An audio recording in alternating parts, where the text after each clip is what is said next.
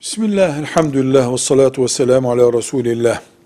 Hepimizin bildiği gibi Allah'ın en büyük peygamberlerinden biri olan Nuh aleyhisselamın asırlar süren Allah'a daveti olumlu bir sonuç vermedi. Allah'a davetin bir işe yaramayacağı anlaşılınca da o toplum, o millet cezalandırıldı. Bu cezalandırma büyük bir tufanla oldu. Allahu Teala e, Nuh Aleyhisselam'a bir gemi yapmasını emretti. İman edenlerle beraber gemiye bindi.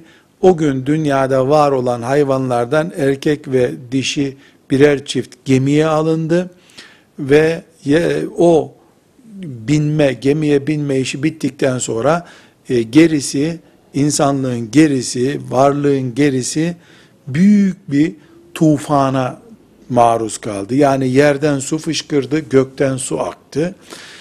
Kur'an-ı Kerim'in açık ifadelerinden, işaretlerinden anlaşılan odur ki, Nuh Aleyhisselam'ın yaşadığı bölge değil, yeryüzünün, dünyanın tamamının su dolduğudur.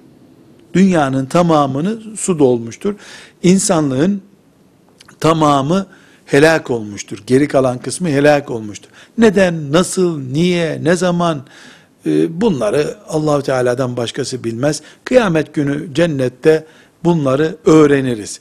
Ondan sonra e, gemiye binmiş olan müminler de geminin karaya oturmasıyla beraber tekrar hayata döndüler ama zamanla onlar hepsi öldü.